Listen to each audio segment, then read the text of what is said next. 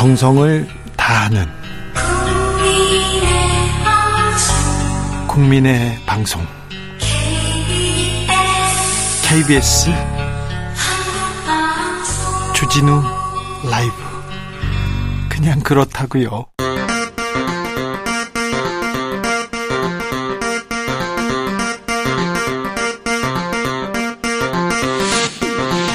주진우 라이브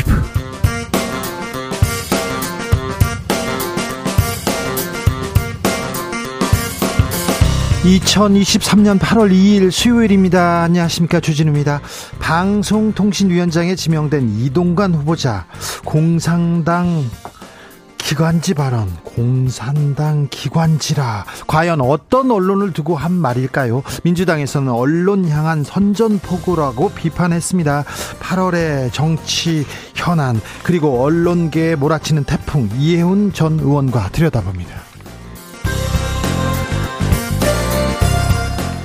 당정이 이른바 순살 아파트 사태 수습할 대책 모색하고 있습니다. LH는 반카르텔 공정 건설 추진 본부를 설치한다고 했습니다. LH 사실 약자들한테 집 지어주는 거지 않습니까? 국가가 국가가 이러면 안 되죠. 이래서는 안 되죠. 어떤 대책 나올지 공동혁신구역에서 살펴봅니다.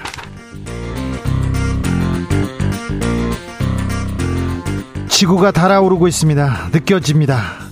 어제보다 오늘 더 뜨겁습니다. 폭염에 온열질환 사망사고 이어집니다. 야외 노동자들 특별한 주의가 필요한 시간인데요. 노동부에서 온열질환 예방 지침이 있습니다. 그런데 시간이 돈이지 않습니까? 쉴 환경도 없어요. 이 노동자들의 휴식권 어떻게 보장할 수 있을까요? 전문가에게 들어봅니다. 나비처럼 날아 벌처럼 쏜다. 여기는 주진우 라이브입니다.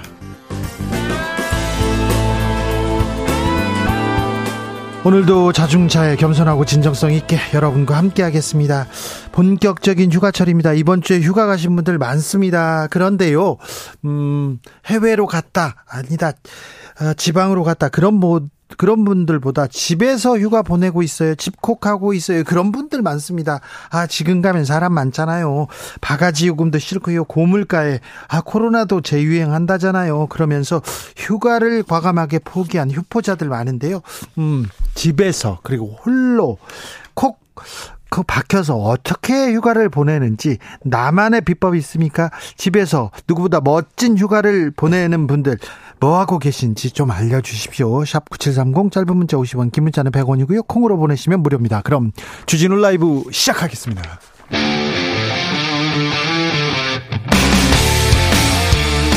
탐사보도 외길 인생 20년 주 기자가 제일 싫어하는 것은?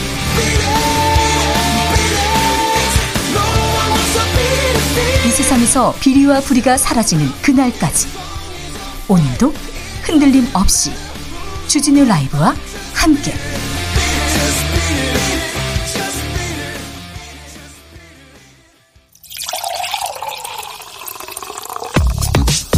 진짜 중요한 뉴스만 쭉 뽑아냈습니다. 주스.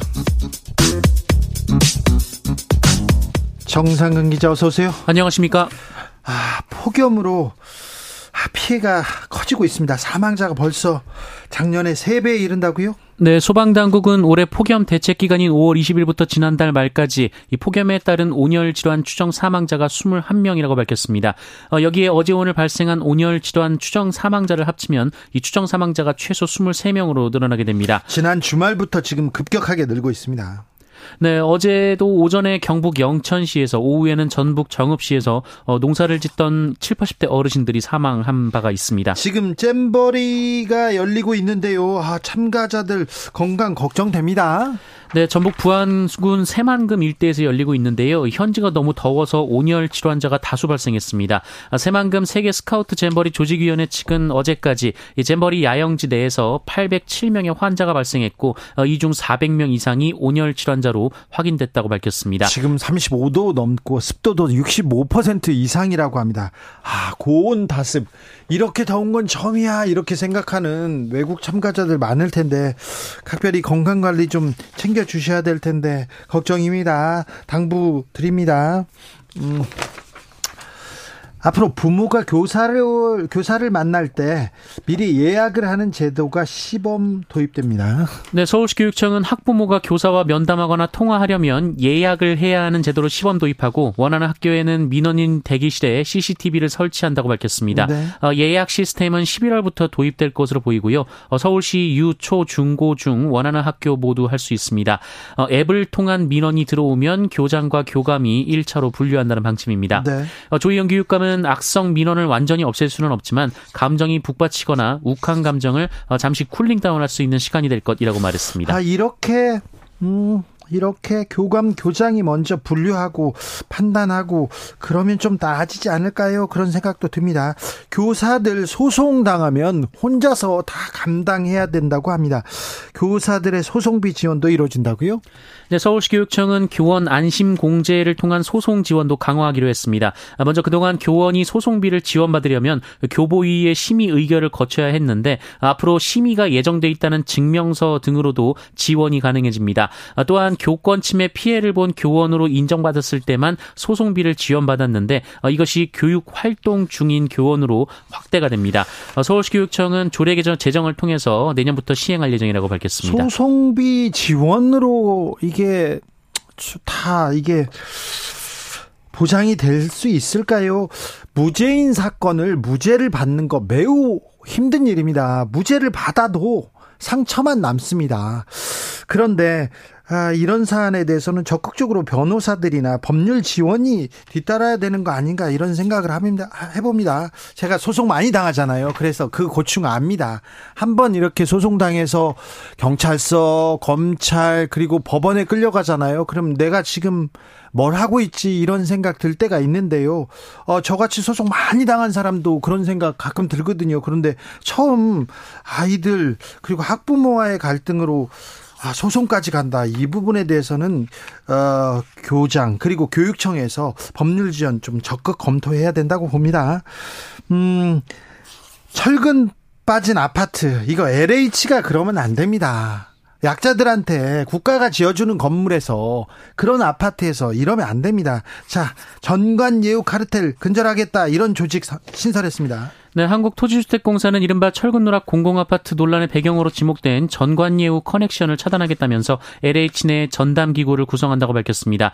어, 여기서 전관 특혜 의혹 개입 여부를 확인하기 위해 발주부터 감리까지 건설 전 과정을 원점에서 재검토한다는 방침입니다. LH 내에서 지금 전관예우가 계속 있었다고 하는데 LH 내에다가 전담기구 꾸리면 이게 선배들을 그리고 동료들을 잘 검증할 수 있을까요? 이게 감리가 가능한 부분인가 이런 생각도 좀 듭니다. 네, 일단 이 문제가 확인된 무량판 주차장 15개 단지의 경우 전관예우 의혹이 제기된 업체들의 선정 절차, 심사 과정을 그 분석해서 결과를 공개한다라고 밝혔습니다. 특혜가 개입될 수 없도록 그런 부분 근본적으로 제거해야 되는데 이런 부분 이런 전관예우 이런 비리 카르텔이 보이면 즉각 엄벌해서 앞으로 이런 일 하면 패가 망신한다 이런 걸 보여줘야 됩니다. 절대 못하게 해야 됩니다.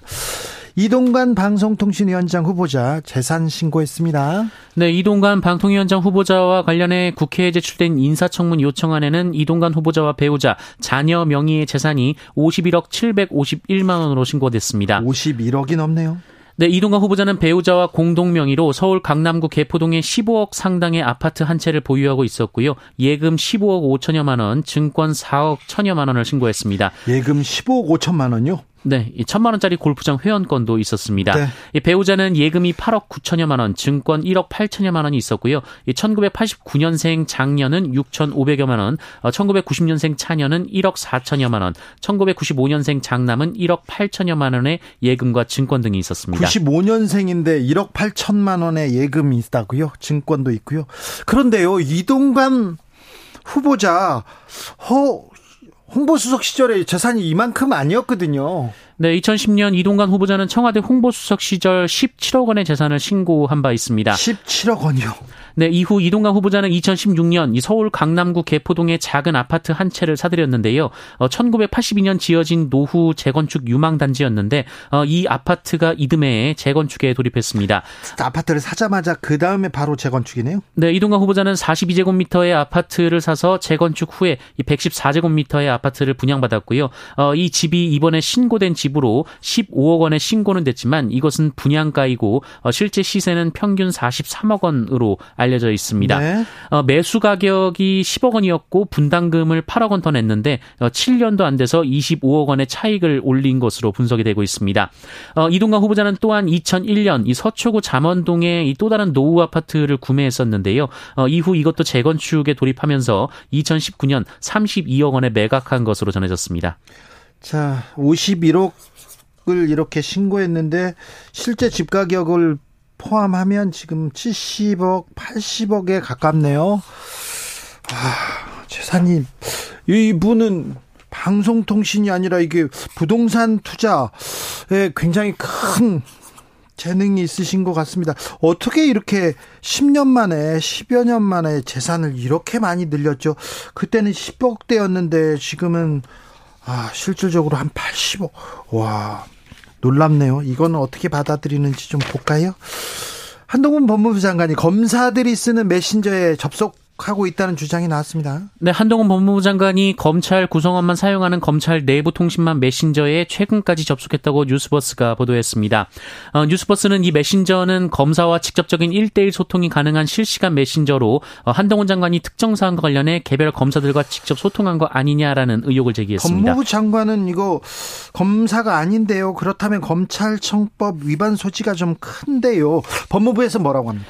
네, 법무부는 전혀 사실이 아니다라고 반박했습니다. 마치 장관이 검사로부터 비공식적인 방법으로 개별 사건에 대한 보고를 받고 지시라는 것처럼 오인되게 하고 있다라고 반박했습니다. 아니 아니요. 그러니까 메신저 집 접속했냐고요, 안 했냐고요. 메신저 접속에 대해서는 법무부 장관에게는 계정이 부여돼 왔고 어, 지난 정부도 마찬가지라고 했고요. 이 박상기 전 장관과 강금실 정 장관의 예를 들면서 어, 이프로스를 이용했다라고 말했습니다. 과거에도 그러니까 이프로스 이거 어, 장관들이 했고 지금도 했다는 겁니까? 네, 실제로 뉴스버스 보도에 따르면 법무부 장관에게는 관리적으로 이프로스 접속 계정은 제공이 되었다라고 하는데요. 어, 하지만 다른 장관들은 실시간 메신저는 사용하지 않았다라고 뉴스버스는 주장하고 있습니다. 네. 어, 이에 대해 한동훈 장관 측, 법무부 측은 이 컴퓨터 부팅 시 자동 로그인되는 것이다라고 말했습니다.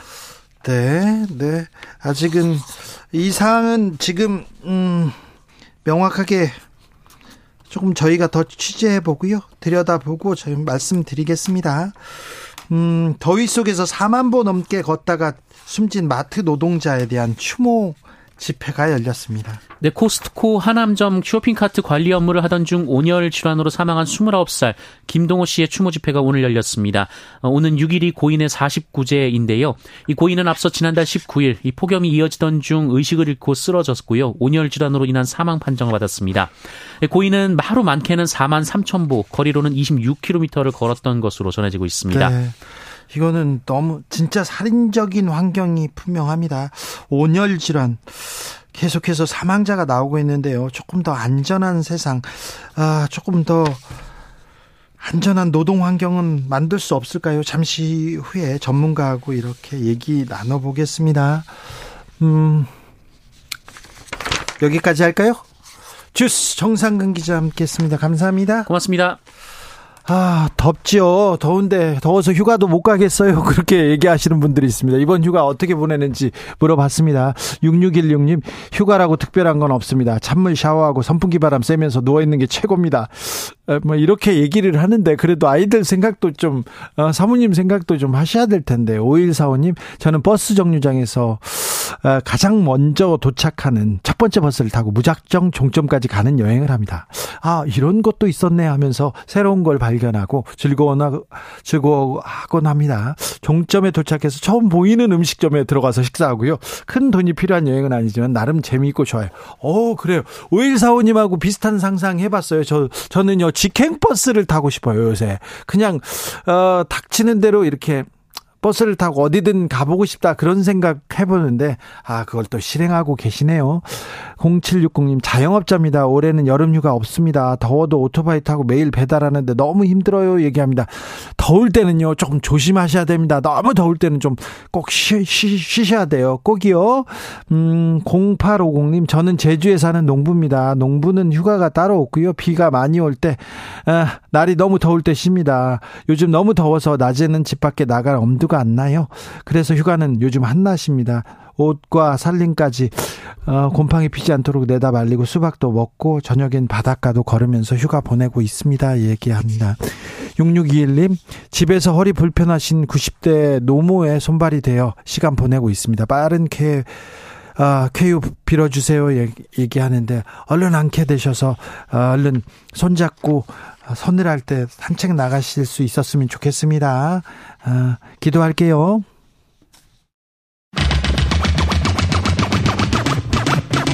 주진우 라이브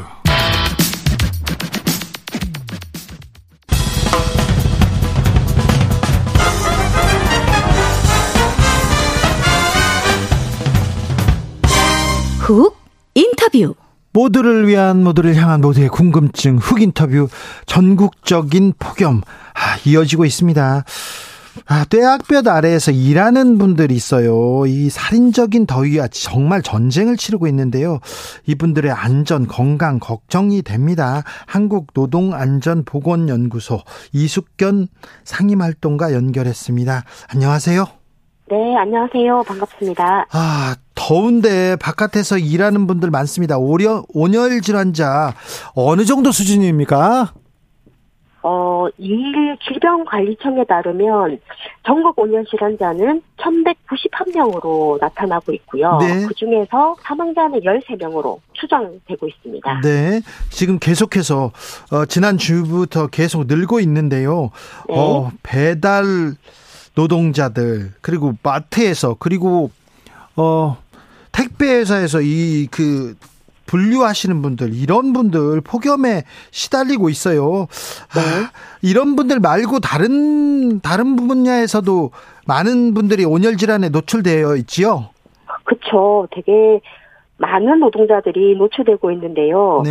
뭐 대표적으로 뭐 쿠폰과 같은 물류센터에서 네. 일하시는 노동자 분들이나 아니면 택배, 집배 의 노동자들 그리고 조리급식 종사자들도 사실 많은 그 폭염에 노출되고 있고요. 그리고 사실 야외에서 하시는 일 중에서 건설 노동 말고도 네. 청소나 뭐 수거 그리고 중량물 취급하는 노동도 되게 많이 있고요. 농어민들이요 농업, 또 예. 예, 특히 비닐하우스에 일하시는 이주 노동자 예. 분들도 아, 예, 수많은 노동자들이 지금 폭염에 노출되고 있습니다. 그렇습니다. 그런 네. 분들은 네. 또 저녁에 잘 때도 비닐하우스에서 주무시는 분들이 있는데 정말 조심해야 됩니다. 정말 생명보다 더 중요한 게 없는데 아, 한증막 더위입니다. 정말 가축 폐사도 이어지고 있는데 이런 부분 이런 부분도 좀 챙겨야 될 것 같습니다. 그런데요, 얼마 전에 코스트코 마트 카트 관리하던 남성 네. 사망한 사례 있었지 않습니까? 너무 네, 가슴 맞습니다. 아프더라고요. 네, 네. 이, 이분 이분은 어떻게 4만 보 이상 매일 이렇게 걷고 그 폭염 속에서 일하고 있었습니까? 네, 맞습니다. 어, 그 사건이 6월 29일 날 코스트코 하남점에서 좀 발생했던 사건이었고요. 예, 예 그 카트와 주차를 관리하던 일을 하셨던 것으로 확인되고, 그리고 이제 뭐 오전 11시부터 오후 9시까지 거의 한 10시간 이상 일을 하시는 과정에서 아, 말씀하셨던 뭐 4만 4천, 3천 보 이상의 어, 이동들, 이동, 이동을 한다거나 걸어 다니면서 특히 4시간마다 카트 200대를 밀고 다니면서 어, 어, 이동을 하거나 그렇게 하는 과정에서 네. 어, 사망 사건이 발생한 것 같습니다. 어, 지난해에도 과로로 이 더위 속에 과로로 목숨 잃었다는 그런 소식 전해드렸어요. 매년 여름 이런 문제가 반복되는 이유는 뭡니까? 어, 사실 이 기후위기 시대에 아마도 점점 폭염은 더 많이 노출이 될 것 같고 그 네? 기간이 더 길어질 것 같은데요. 네. 사실 그동안에 노동계나 많은 그 노동조합이 이 폭염에 관련한 대책 그리고 온열 질환에 관련한 예방책을 되게 많이 요구를 해왔습니다. 예. 근데 사실 여전히 노동부가 또 적극적으로 반영을 하지 못하고 그러다 보니까 사고가 발생하면 대책 마련을 하겠다고 하는데 참 어 되게 미리부터 해야 되는 것들에 그렇죠. 아니 사고가 지난해도 못하고 발생했지 않습니까? 올해도 그렇죠. 발생했고. 네. 그런데 사실 노동 시간을 좀 제한하거나 좀 쉬는 시간을 주거나 아니면 쉴 공간을 만들어 줘야 된다. 이런 법적으로 정해진 내용은 없습니까? 법적으로 정해져 있는 내용은 있습니다. 그 산업안전보건법에 고온에 의한 작업일 경우에 환기 장치를 해야 하고 휴게 시설을 마련하고 그리고 어, 온도가 몇 도 이상 올라갈 때 휴게 시간 확보해야 된다라는 안전보건 조치를 의무하고 있는데요. 근데 하위 법령에 있는 시행령에 보면 이 고온 작업이라고 하는 기준이 네, 되게 고- 좁게 기준이 되어져 있어요. 고온의 기준이 뭐 뭡니까? 그러니까 고온 작업의 기준이 용광로 같은 고열 작업 그러한 기준으로만 되어져 있어서 예를 들어 건설 현장과 같은 실외 작업이나 예. 그리고 뭐 폭염이 노출될 수 있는 아까 제가 말씀드렸던 여러 노동 같은 경우는 어, 의무 규정으로 되어 있지 않고 공고 사항으로만 되어져 있어요. 의무가 아니고 공고 사안이에요. 예, 예. 그렇다 보니까 사실은 이제 어 이 노동부가 매번 뭐 속보를 내거나 속보를 내도 실제 기업에서는 그러한 조치를 제대로 하지 못하고 어 노동자들은 사실은 많이 그 폭염 속에 방치되고 있는 상황으로 어 되어져 있는 내용들이죠. 그래서 좀 되게 많은 애매하군요. 노동계에서 어, 의무 규정으로 이거는 조치해야 된다, 법적으로 라고 네. 많이 요구하고 있는데, 계속 그거는 이루어지지 않고 있는 상황입니다. 사실 사장님이 좀 나빠요. 저기 사업주한테 이런 상황에서는 어떤 그 일하지 못하게 해라 해야 되는데 이거 어기면 벌금이나 징역 이런 좀 강제 조항이 있어야. 될 것 같습니다. 네, 맞습니다. 저희 계속 요구하고 있는 내용들입니다. 네. 아, 참. 어, 개인, 노동자 개인이 전적으로 책임져야 되는 이게, 이게 문제인데요. 어찌하죠? 또, 프리랜서들은 이거 뭐 일을 안 하면 돈을 못 버니까. 자, 이 문제 해결하기 위해서 어떻게 해야 됩니까? 정부는, 그리고 사업주는, 그리고 우리는 어떻게, 어떤 대책이 필요합니까? 어, 사실 이 대부분의 특수고용 형태 노동자들이 그러한 경우에 해당이 되는데요. 네. 예를 들어 폭염 시에도 뭐 쉰다거나 네. 작업을 좀 멈출 수 있으면 좋은데 예. 임금 보전을 받지 못하기 때문에 그렇죠. 어쩔 수 없이 일을 할 수밖에 없잖아요. 예. 그래서 정부나 플랫폼 업체에서 노동자를 위한 급여 예. 이런 멈추는 시간에 그 시간에 뭔가 그들을 지원하게 하는 그런 것을 만든다거나 뭐 고용보험이나 그런 것들을 통해서 만든다거나 그리고 더불어서 중간중간에 좀 시원하게 좀 쉴 수 있는 쉬어야죠. 간이 쉼터 네. 같은 것도 많이 확대해서 예. 좀 마련하는 것들이 필요한 것 같고 이거는 정부뿐만이 아니고 지자체에서도 예. 좀 관심을 가지고 예. 그런 정책을 좀 마련해야 되지 않을까 이런 생각이 듭니다. 자, 폭염입니다. 아우, 네. 이거 더워서 일 못해요. 이거는 사장보다, 사장님보다 어, 노동자들이 더 잘 알지 않습니까? 그래서 노동자들이 너무 더워서 일 못해요. 이렇게. 지금 이거는 쉬어야 돼요. 이렇게, 이런 작업 중지권을 노동자한테 주면 훨씬 그 안전에는 도움이 될 텐데요. 이미 산업안전보건법에 작업 중지권은 노동자가 할 수 있도록 보장이 되어져 있습니다. 아, 그래요? 네, 되어져 있는데 문제는 개별 노동자가 작업 중지권을 행사하는 게 네. 사실은 현장에서는 쉽지 가 않죠. 예. 예, 왜냐면 고용의 문제나 불이익의 문제로 그렇죠. 될 쉽지 않죠. 때문에 네. 쉽지가 않고 그래서 어 조금 더 작업 중지권을 보장을 하고 거기에 대한 불이익을 없도록 해야 되는 것도 필요하고요. 네. 더불어서 노동조합이 그나마 있는 사업장은 노동조합도 작업 중지권을 할수 있도록 그렇게 법이 좀 개서 개정이 되어야 되지 않을까 이 생각도 듭니다. 음, 만약에 그 네. 온열 질환으로 폭염에 일하다가 노동자가 사망했어요. 사망 사건 하면 조금 그 사업체는 좀 달라집니까? 그 기업은 좀 바뀝니까? 어, 이번에 그 코스트코 사망 사건에 관련해서 일단 노동부가 중대재해처벌법 여부를 예. 확인하고, 예. 어, 법 위반이나 이런 부분에 대해서 확인을 하겠다라고 되어져 있는데, 예를 들어, 기업이 해야 될 조치를 제대로 하지 않았다라는 거, 예를 들어 뭐 휴게 실서도 없다? 그렇죠. 뭐, 그렇, 그렇다라고 한다라면은, 중대재해처벌법 적용도 가능할 수 있지 않을까 생각이 들고 예? 더불어서 산업안전보건법상의 안전보건 조치의 의무 사항의 위반에 대한 부분도 확인해서 뭐 벌금이나 뭐 가태료나 아니면 뭐 처벌까지도 가능하지 않을까 생각은 드는데요. 근데 이게 아까 제가 좀 전에 말씀드렸던 의무 사항과 권고 사항의 기준에서의 부합이 어떻게 되는지에 따라서의 좀 갈리지 않을까 싶은 생각이 듭니다. 1477님께서 사장님만 나쁜 게 아닙니다. 국회의원들이 일을 안 해서 그렇습니다. 관련법 꼭 만들어줘야죠. 이렇게 얘기합니다. 고용노동부에서 이 기본 수칙을 정했어요. 그래서 체감 온도 33도 이상일 때는 1시간마다 10분씩, 35도 이상일 때는 15분씩 노동자가 쉬도록 권고하는데 현장에서 지켜지지 않고 있습니다.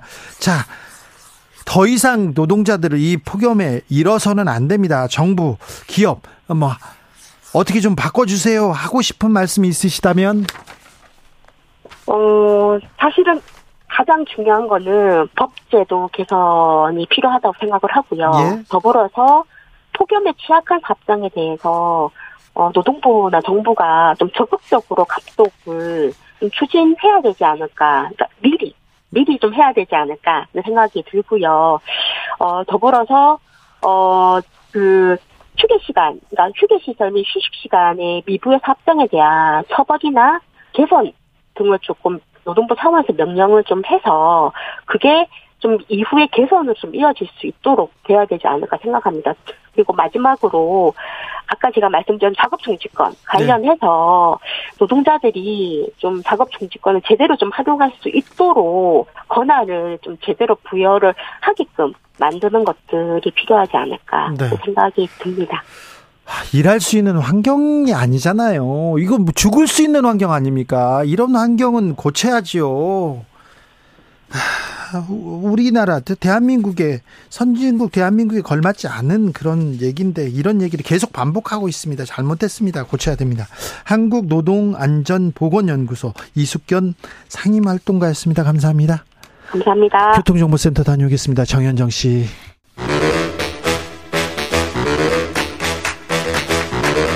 이것이 혁신이다. 여야를 내려놓고 관습을 떼버리고 혁신을 외쳐봅시다. 다시 만난 정치 공동 혁신구역.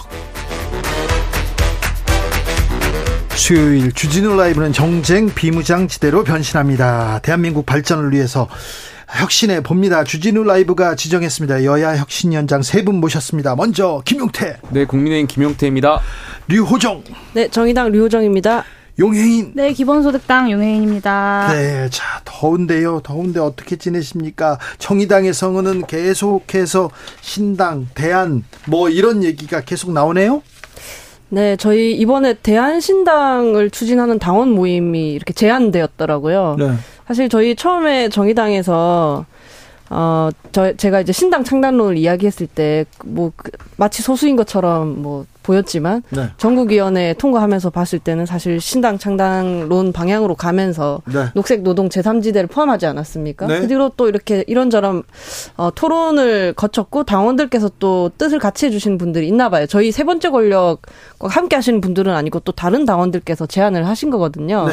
그래서 계속해서 정의당의 변신, 그리고 제3지대의 변신을 위해서 정의당 당원들 또한 점점 더 이렇게 힘을 합쳐 나가지 않을까 기대하고 있습니다. 국민의힘은 뭐 당 소식은 없고요. 이동관 저 후보자 소식 많은데 잠시 후에 물어볼게요. 용해인 대표는 아, 지금 폭염 속 노동자 사망 사고 관련해서 이상 기후 그리고 기본 소득 그 얘기를 많이 하시더라고요. 네, 이제 어제 기자회견을 했는데요. 최근에 이제 유엔에서 기후 온난화 시대가 아니라 기후 열대화 시대다. 그렇습니다. 이제는 지구의 열대화 시대입니다. 온난화가 아니에요. 지금 우리나라 온 온난 아닙니다. 네, 그런 열대화 시대가 시작이 되었다라고 모든 국민들께서 느끼고 계실 텐데요. 저도 이제 길을 걸으면 아, 38도 건식 사우나가 더 시원하겠다라는 생각을 하기도 합니다. 네. 실제로 폭염으로 지난 주말에도 그렇고 많은 분들이 또 목숨을 잃는 어, 일도 있었습니다. 정말 기후 재앙이 시작되었다라는 느낌이 드는데요. 그런 만큼 좀 신재생 에너지로의 에너지 전환이 시대적 과제임에도 불구하고 윤석열 정부가 계속해서 대해서 핵, 기승전 핵발전으로만 일관하고 있다라는 지적을 좀 했고요.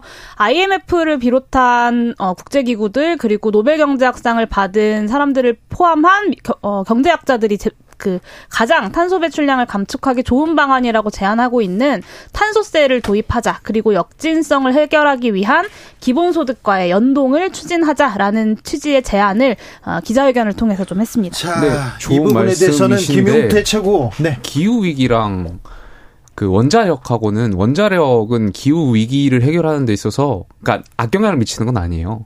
그러니까 화력 발전이나 이런 것이 문제가 되는 것이지 네. 원전 같은 경우는 일단 탄소 배출량이 굉장히 적기 때문에 기후 위기를 해결하는 데 있어서 그 관점에서는 악영향을 미치는 에너지원은 아니라는 것을 좀 말씀드리고 싶습니다. 알겠습니다. 국민의힘에서 이런 환경, 이 기후 문제 좀 더 책임감 있게 좀 노력해야 되는데 환경 공부하신 김용태 최고 역할이 커요.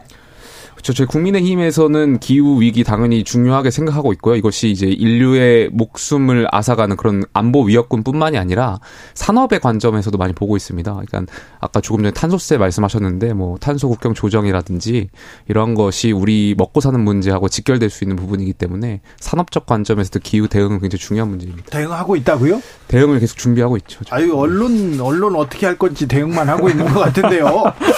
자 기코 주연님께서 일본 은 거주자입니다. 여기는요 여름에 선풍기 달린 의류 착용이 의무랍니다. 아 그래요?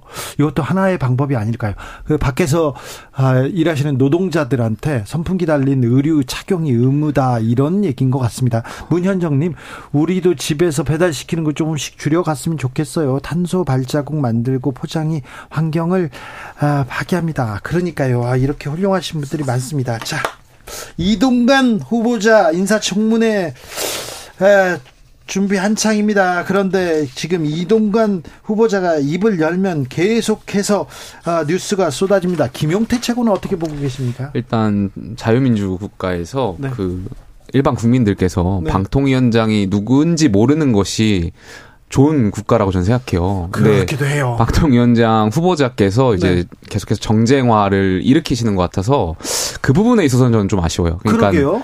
어, 이동관 후보자가 과거에 MB 정권에서 분명히 잘못한 것도 있었고 네. 방통위원장으로서의 과연 적절한가에 대한 의문을 갖고 계신 분들도 많은 것도 이 사실이에요. 네. 그렇다면 그럼에도 불구하고 대통령께서 인사권자로서 이동관 후보자를 지명하신 거잖아요. 여당도 거기에 대한 부담감을 안고 이제 방어하는 입장인데 그렇다면 이동관 후보자께서는 본인의 어떤 과거의 잘못에 대해서 방통위원장이 된다면 어떻게 어떻게 시정해 나갈 것인지 그리고 앞으로는 이러한 잘못을 안 하기 위해서 어떻게 하겠다든지 이런 자중적이고 겸손한 모습을 보여야 하는 것이 전 맞다라고 보여지고요. 그래야 여당 입장에서 저희가 방어하는 데 있어서 조금 더 수월할 수 있다라는 점을 좀 알려드리고 싶습니다. 그 뭐 공산당의 기관지. 신문이나 방송을 저희가 언론이라고 얘기하지 않는다. 이게 도대체 언제적 공산당 얘기를 언제까지 들어야 되는지 간첩, 빨갱이 뭐 이런 단어들 있잖아요. 제가요 네. 이명박 전 대통령 쫓아갔잖아요. 쫓아다녔잖아요. 그래서 수, 취재하러 가잖아요. 그럼 빨갱이가 왔다고 신고를 하는 거예요. 너무 그런, 너무 놀랐어요. 네, 그런 고립적 이야기를 하는 게 결코 이런 뭐 대, 대통령의 국정 운영 혹은 또 지지율에도 도움이 되지 않는다. 본인이 본인이야말로 본인이 감당할 수 있는 말만 좀 하셨으면 좋겠고 사실 아- 지금 나오는 메시지가 안 했거나 본인한테 차라리 하는 게 나을 것 같은 네. 말이거든요. 언론은 장악될 수 없고 장악해서도 안 된다. 본인이 출근하시기 전에 매일 거울 보고 그냥 하셨으면 좋겠다 하는 생각도. 그렇습니다. 네, 홍보 수석이 되셔가지고 그때 어, 이명박 정부 때입니다. 라디오 시사방송 진행자 퇴출하라 이런 문건이 바로 만들어졌거든요. 청와대에서 이게 지시로 그때 그렇 그 언론 장악 이게 의심 갖는 의혹이 있는 분인데 예, 네, 말씀을 네, 그 이제 말씀해주신 게 이제 바로 그 국정원을 통해서 작성했던 문건들인데요. 지난 대정부 질문에서 고민정 민주당 의원이 한덕수 총리에게 들여보, 들어보였더니 한덕수 총리가 그 문서의 진위를 내가 어떻게 믿냐 뭐 이런 식의 답변을 해서 굉장히 빈축을 샀던 적도 있습니다. 네. 이게 이제 대통령 정, 그 이명박 정부의 대통령 기록물이 공개되면서 계속해서 공개되고 있는 공식 정부 기록물인데요. 굉장히 충격적입니다. 이 말씀하신 대로 좌편향 언론과 프로그램을 퇴출하려는 공작들을 벌인 사실이 그대로 적혀 있고요. 심지어 지방선거 전에 방송사에 개입한 문건들도 있습니다. 누가 봐도 방송법상 명시되어 있는 방송 편성의 자유와 독립을 짓밟은 법 위반 행위다라고 보여지는데 아, 이 2017년에 서울중앙지검이 이 내용을 수사를 했어요. 근데 아, 당시에 수사 보고서에 홍보수석실 즉 이동관 수석이죠. 그 이동관이 문건 작성 지시자로 추정되고 국정원을 통해서 MBC 장악 계획을 세운 것으로 판단된다라고 검찰의 수사 보고서에 적혀 있음에도 불구하고 제대로 수사는 커, 그 기소는커녕 수사가 되지 않았고요. 아이러니하게도 그때 당시에 서울중앙지검장이 윤석열 대통령이셨다는 점도 이야기하지 않을 수 없습니다. 진위 여부에 대해서 이런 그 방송 장악 의혹의 진위 여부에 대해서 좀 명명백백하게 밝히고 당이 당시에 했던 행위가 적법하지 않은 것을 인정한다면 저는 본인이 후보자의 자리에서 사퇴해야 되고 대통령실도 이 후보자 지명을 철회해야 된다고 생각합니다.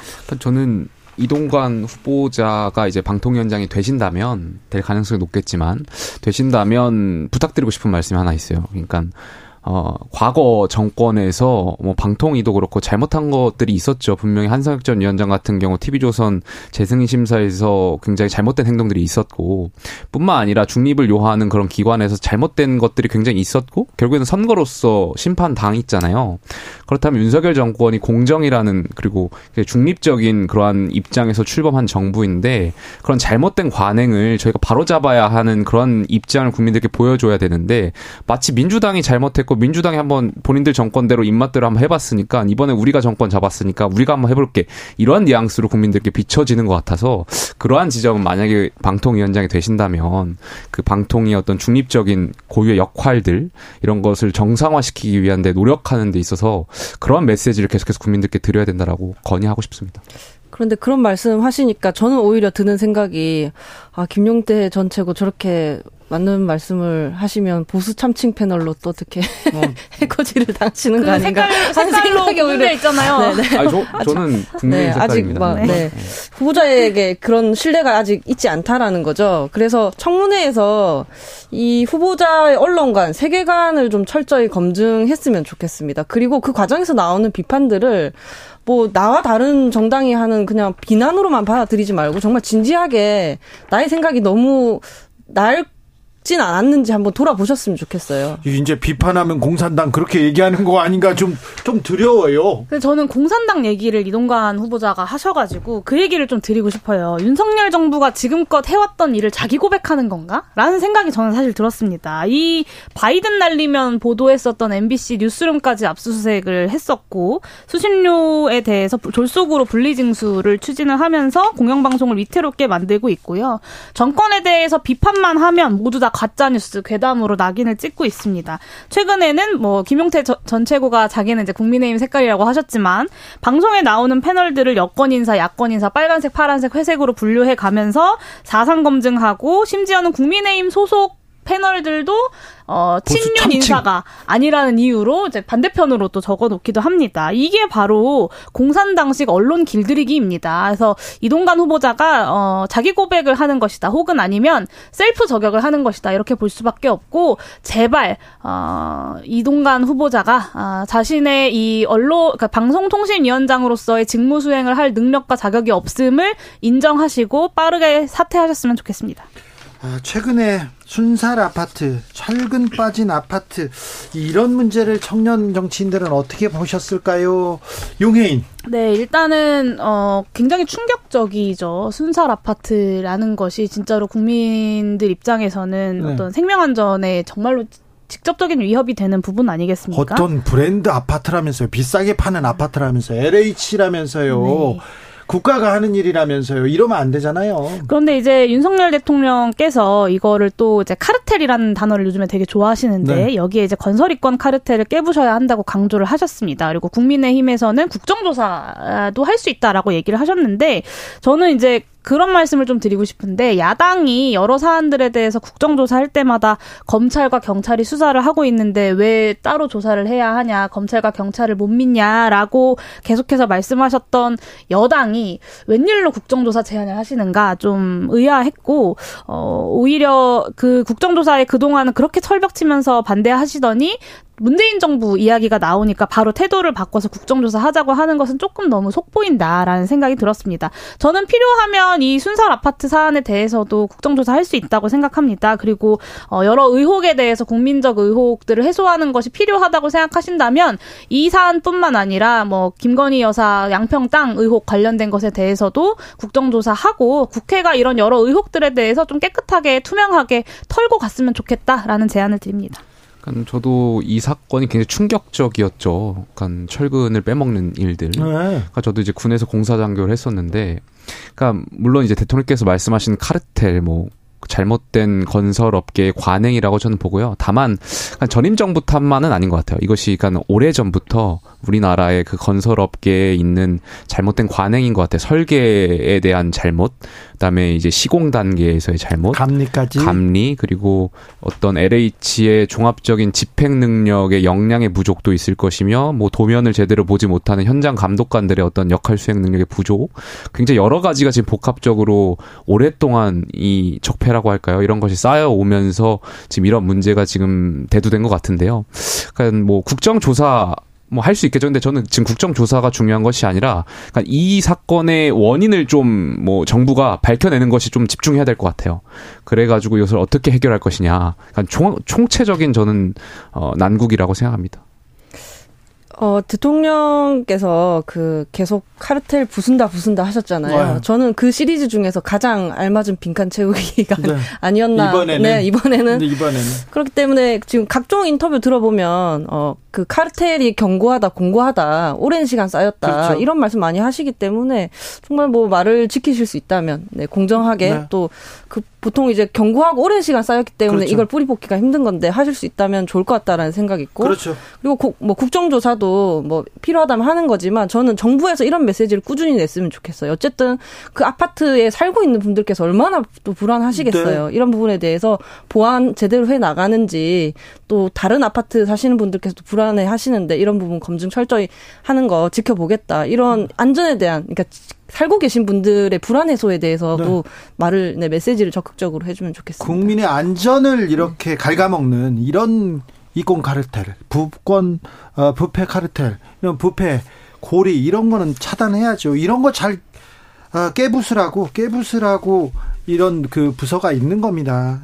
원희룡 어, 장관은 지금 조금 그 국민들이 공포에 빠져서 빠져서 그런 빠지지 말라고 그런지 철근 누락 아파트 순살은 아니다. 철근 자체가 없는 것은 아니라 조금 보강 철근이 누락됐다. 이 점을 계속 강조하고 있습니다. 너무 걱정하지 말라고 했는데 이 기회에 그런 한 철근을 빼먹으면 어떻게 해요? 그 안에 있는 그 자재를 빼먹으면 어떻게 해요? 이런 건 없어야죠. 특별히 LH 말입니다. 자, 민주당으로 가보겠습니다. 민주당 김은경 혁신위원장 그리고 양이원영 의원의 말이 또 참 청년들한테 하는 말인데요. 어찌 보셨습니까?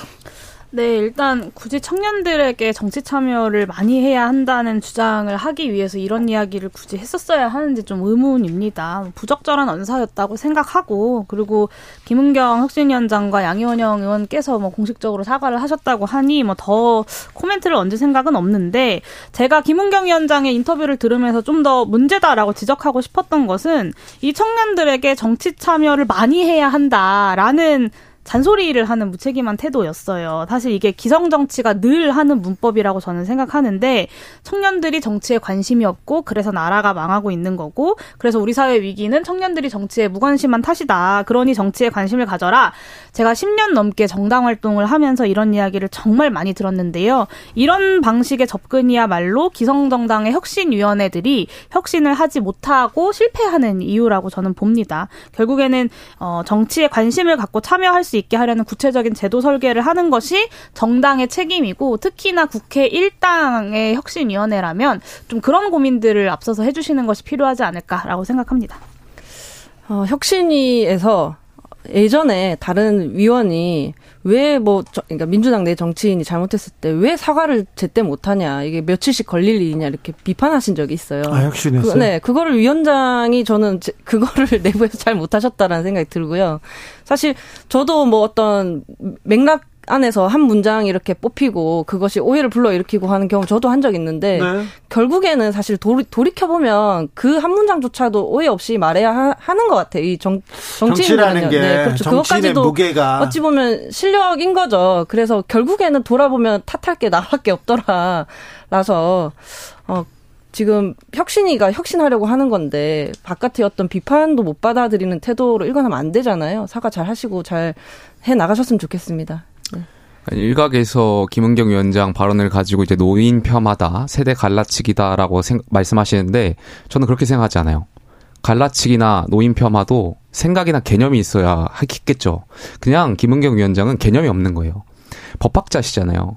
그러니까 우리가 신권 통치, 왕권, 봉건제, 그다음에 근대 민주국가로 오면서 이 천부 인권설이라는 것이 굉장히 중요했고 네. 그 과정에서 참정권이라는 것이 굉장히 중요한 의미를 갖고 있어요. 근데 이 법학자라고 하시는 분이 어떻게 이렇게 여명 비례표제라는 말도 안 되는 그 뭐 어떻게 그게 합리적이라고 생각하시는지 잘 모르겠는데 이 민주국가에 있어서 헌법의 기본권적인 생각조차 없는 거예요. 저는 개념이 전혀 없다라고 생각되고요. 양이원영 의원은 반대로 공천에 대한 생각만 있는 것 같아요. 개념이 있는 것 같아요. 공천에 대한 개념만. 그러다 보니까 이 발언이 잘못된 발언인지도 모르고 그저 그냥 혁신이만 옹호하려고 그러다 보면 친명, 그러니까 이재명 대표 체제를 옹호하기 위해서 계속 그냥 양, 그 김은경 위원장이 잘못된 발언조차도 옹호하는 것 같이 보여요. 저는 국민 여러분들께서 이번에 내년 총선에서 이 정말 잘못된 생각하고 있는 민주당 의원분들이나 민주당의 혁신위원 그런 분들 좀 기억하셨다가 저는 평가하셔야 된다고 생각합니다. 홍준표 대구시장이 자 나는 몰라도 나는 몰라도 유승민 이준석은 이렇게 안고 가야 된다. 갑자기 그런 얘기를 하셨어요. 유승민 전 의원한테는 굉장히 좀 날선 얘기를 많이 하셨는데 그 얘기 어떻게 들으셨습니까, 김영태 최고? 제가 오늘 이 질문을 좀 받아서 아까 다른 방송에서 이런 말씀 드렸는데 타노스가 쳐들어오면 그 캡틴 아메리카랑 아이언맨이 싸우다가도 힘을 합쳐야죠. 아 그렇습니까? 당연하지 내년 총선에서 이겨야 일단 뭐 조금이라도 감정이 상했거나 대선 과정에서 사람이 하는 일이다 보니까 그럴 수 있잖아요. 그럼에도 불구하고 총선 지면 끝입니다.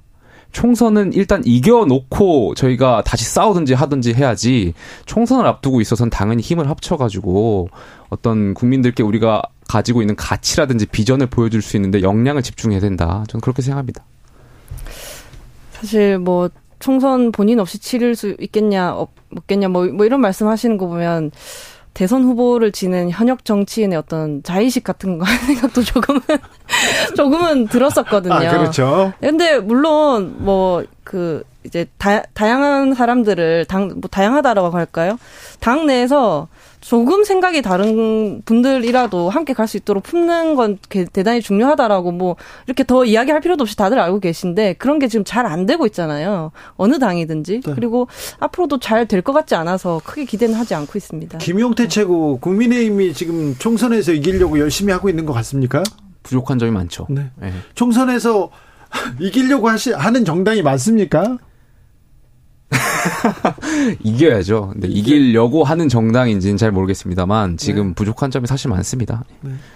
이번 뭐 여름 휴가 이후에 돌아오시면 대통령도 뭐 대표도 뭐 다른 얘기를 하겠죠. 네, 뭐 문제가 근데 이 원팀이 아니어서가 문제는 아닌 것 같아요. 제가 봤을 땐 정부 여당의 끊임없는 이 헛발질과 국민들의 뜻과 다르게 국정 운영을 하는 것 자체를 좀 돌아보셔야 총선 승리도 가능하다는 점을 말씀드리고 싶고 그리고 윤핵관 정당에 이준석 한 스푼 끼얹는다고 해서 그게 친윤 정당이 아니게 되겠습니까? 뭐 이런 방식의 공학적인 어떤 결합, 공합적인 공학적인 원팀으로는 총선에서 국민들께 감동을 드릴 수 없을 거다. 정당은 친구들 간의 어 개모임 같은 수준의 공동체가 아니라는 점 한 가지만 말씀드리겠습니다. 제3지대의 활동을 많이 지켜봐 주시면 그래요? 좋겠습니다. 자, 민주당은 그러면 총선을 위해서 열심히 하고 있는 것 같습니까? 민주당은 계속 집안 싸움을 하고 있는 것 같습니다. 그래요? 네. 그래서 제3지대가 필요합니까? 결국에는 경쟁을 하는 구도를 만들어야 이런 뭐랄까 쓸모없는 일에 심력을 소모하지 않고 좀 더 건설적인 정책을 이야기하게 되지 않을까요? 용인 대표가 할 말이 많습니다. 여기에 네, 대해서. 저는 어 민, 그러니까 민주당이냐 국민의힘이냐 제3지대냐라는 진영의 혹은 어떤 포지션에 대한 논의는 사실 크게 의미 없다고 봐요. 그런 정치적 시도는 이미 안철수 대표가 보여줬었고 그것이 실패했다라는 것도 모든 국민들이 다 알고 계신 겁니다. 그 전에도 선거 때마다 그런 네. 정당은 많았어요. 핵심은 문제 제기를 하는 데서 그치는 게 아니라 그러니까 제3지대라는 것이 필요하다는 문제 제기, 그 기성 정당, 양당 체제에 대한 문제 제기에서 그치는 게 아니라 답을 제시하는 것이 저는 정치의 본령이라고 보고 요. 기성 정당, 야 거대 양당의 문제점과 한계는 답을 못 하고 있는 거라고 생각합니다. 지금의 위기에 제3지대도 제발 이제는 문제 제기를 좀 넘어서서 답하는 정치를 우리가 함께 해나가야 되지 않을까 생각합니다. 답을 해야 될 것 같은데요. 류호정. 이제 맞춰야 되는 거 아닌가요? 저는 아 그, 한번 저희 다음 토론회나 이런 곳에 한번 주- 와주셨으면 좋겠습니다. 사실 저희가 개- 섭외는 개인적으로 하세요. 아니, 저희가 저희 메시지가 충, 않은데. 저희 메시지가 충분히 알려지지 않는 것도 조금 고민거리 중에 하나거든요. 네네. 네, 그냥 계속해서 말씀을 드리도록 하겠습니다. 알겠습니다. 김용태 인사하시면 되겠네요. 네, 감사합니다. 네. 류호정 용인 감사합니다. 네, 감사합니다.